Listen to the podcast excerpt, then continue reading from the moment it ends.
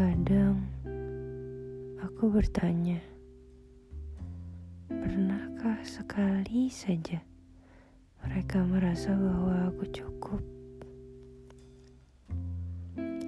Saat aku ingin tumbuh menjadi seorang yang berkarya dengan seni, mereka ingin aku membuat mesin atau membuka usahaku sendiri.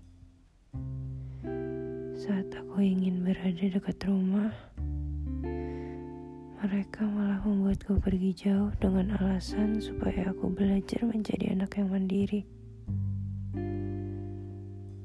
Ingin bebas dan bahagia. Bahagia dengan pilihan sendiri. Membangun hidup di balik bayang-bayang mereka bukanlah suatu hal yang dapat kubanggakan. Aku ingin membangun namaku sendiri